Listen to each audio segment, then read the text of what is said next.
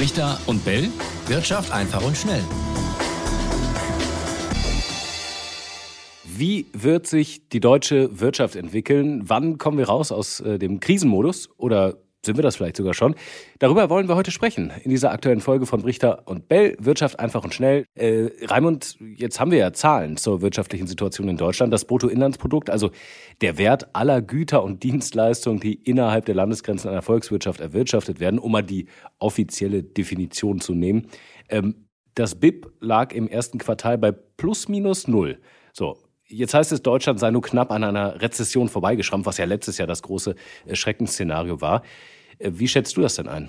Also, hallo erstmal ihr da draußen, hallo Etienne. Ich halte echt nichts davon, so in solchen Zahlen, dass man da zu viel hineininterpretiert. Auch wenn sie natürlich vom Statistischen Bundesamt stammen, wie in diesem Fall. Zunächst mal müssen auch die Statistiker die absoluten Werte messen. Und das tun sie. Und da steigen die Zahlen nach wie vor. Das heißt also, die deutsche Wirtschaft, die wächst immer noch, zumindest wenn man es nominal betrachtet. Und nur weil die Statistiker dann die Zahlen um die Inflationsrate bereinigen, dann kommt es eben am Ende zu diesem Nullwachstum und im Quartal davor, da war es sogar ein Minus. Und in einem solchen Fall, wenn also die Wirtschaft nominal weiter wächst, und dann nur nach dieser Bereinigung, also wenn man sie mit der Inflation dann nach unten setzt, schrumpft oder auch stagniert, in einem solchen Fall von einer Rezession oder auch Stagnation zu reden. Naja, das halte ich schon für übertrieben. Auf jeden Fall hat das ja, das ist ja wohl klar, eine ganz andere Qualität, als wenn tatsächlich auch nominal weniger Wirtschaft ist und äh, erwirtschaftet wird. Und das war ja der Fall in der Corona-Krise zum Beispiel. Da ging das BIP auch nominal zurück. Und damals hatten wir eine echte Rezession, wenn auch nur eine ganz kurze. Ja, aber was sich jetzt vielleicht viele denken, ich meine, die Inflation, die ist doch real. Also das spüren wir doch im Portemonnaie, wenn alles teurer ist. Das tun wir. Aber in welcher Höhe das können wir alle leider nicht messen. Außerdem ist es auch für alle unterschiedlich, denn die persönliche Inflationsrate, wenn man sie messen könnte, wäre eine ganz andere, zum Beispiel von dir, als meine, Etienne. Und das gilt euch für euch da draußen genauso. Alle haben ja eine eigene persönliche Inflationsrate, je nachdem, was man eben für sein Geld äh, ausgibt, wofür man das Geld ausgibt und welchen Anteil dann die gekauften Sachen an den eigenen persönlichen Gesamtausgaben haben. Also selbst der Durchschnitt, den können die Statistiker nur ermitteln und selbst der ist mit großen Unsicherheiten behaftet. Dazu mal ein Beispiel. Das Statistische Bundesamt hat die Inflation fürs vergangene Jahr mit 7,9 Prozent angegeben. 7,9 Prozent. Aber dann hat man den Warenkorb und den sich daraus ergebenden Preisindex einfach umgekrempelt und alles neu berechnet. Und schwupps kam heraus, die Inflation, die lag letztes Jahr nur noch bei 6,9 Prozent. Also, das war ein ganzer Prozentpunkt weniger. Und jetzt, dann kommen wir zum Ausgangspunkt zurück. Hm. Von einer mit solchen Messfehlern behafteten Inflationsrate, das dürfte doch klar sein, hängt es ab, ob ein reales Wirtschaftswachstum ausgewiesen wird oder nicht.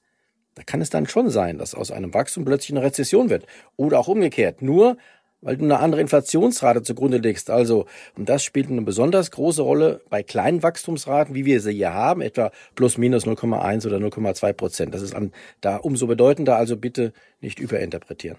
Ja, aber lass uns mal kurz bei der Inflation bleiben. Da kommt ja immer öfter der Vorwurf auf, die äh, Unternehmen selbst wären es, die das Ganze auch noch anheizen, äh, und zwar indem sie dann einfach ihre Preise übermäßig erhöhen.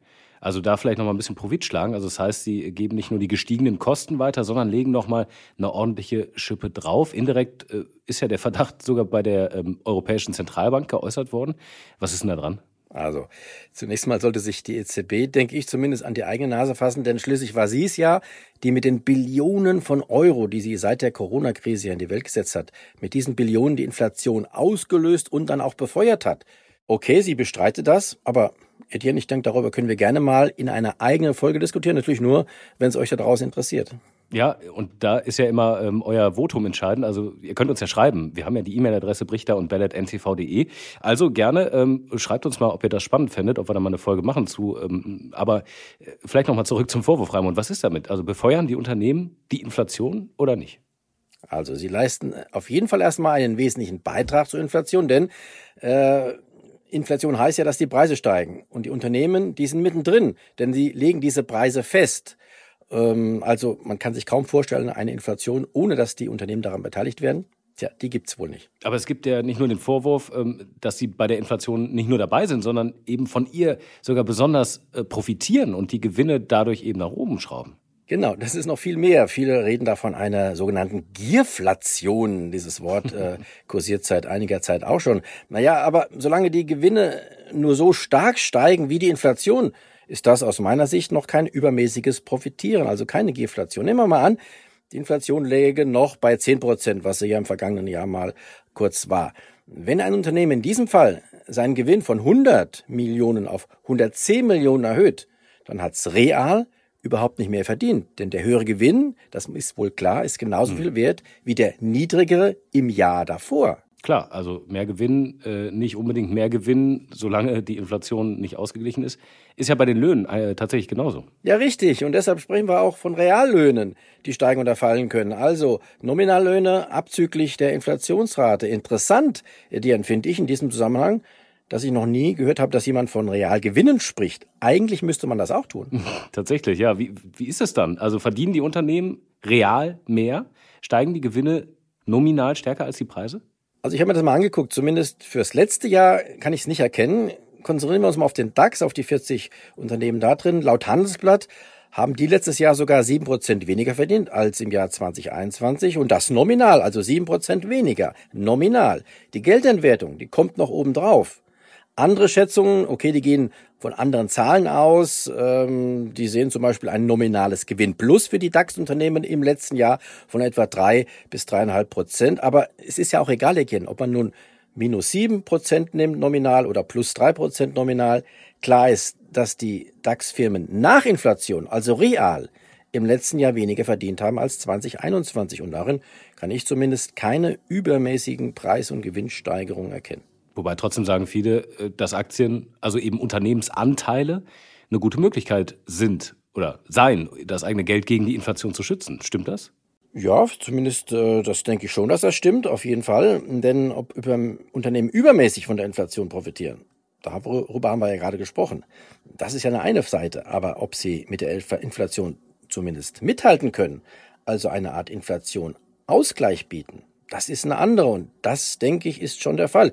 Und da jetzt sich ja gerade in diesem Jahr ein tatsächlich interessantes Ereignis, und zwar zum hundertsten Mal, äh, vielleicht äh, wissen viele von euch draußen das, die Hyperinflation von 1923, da war das.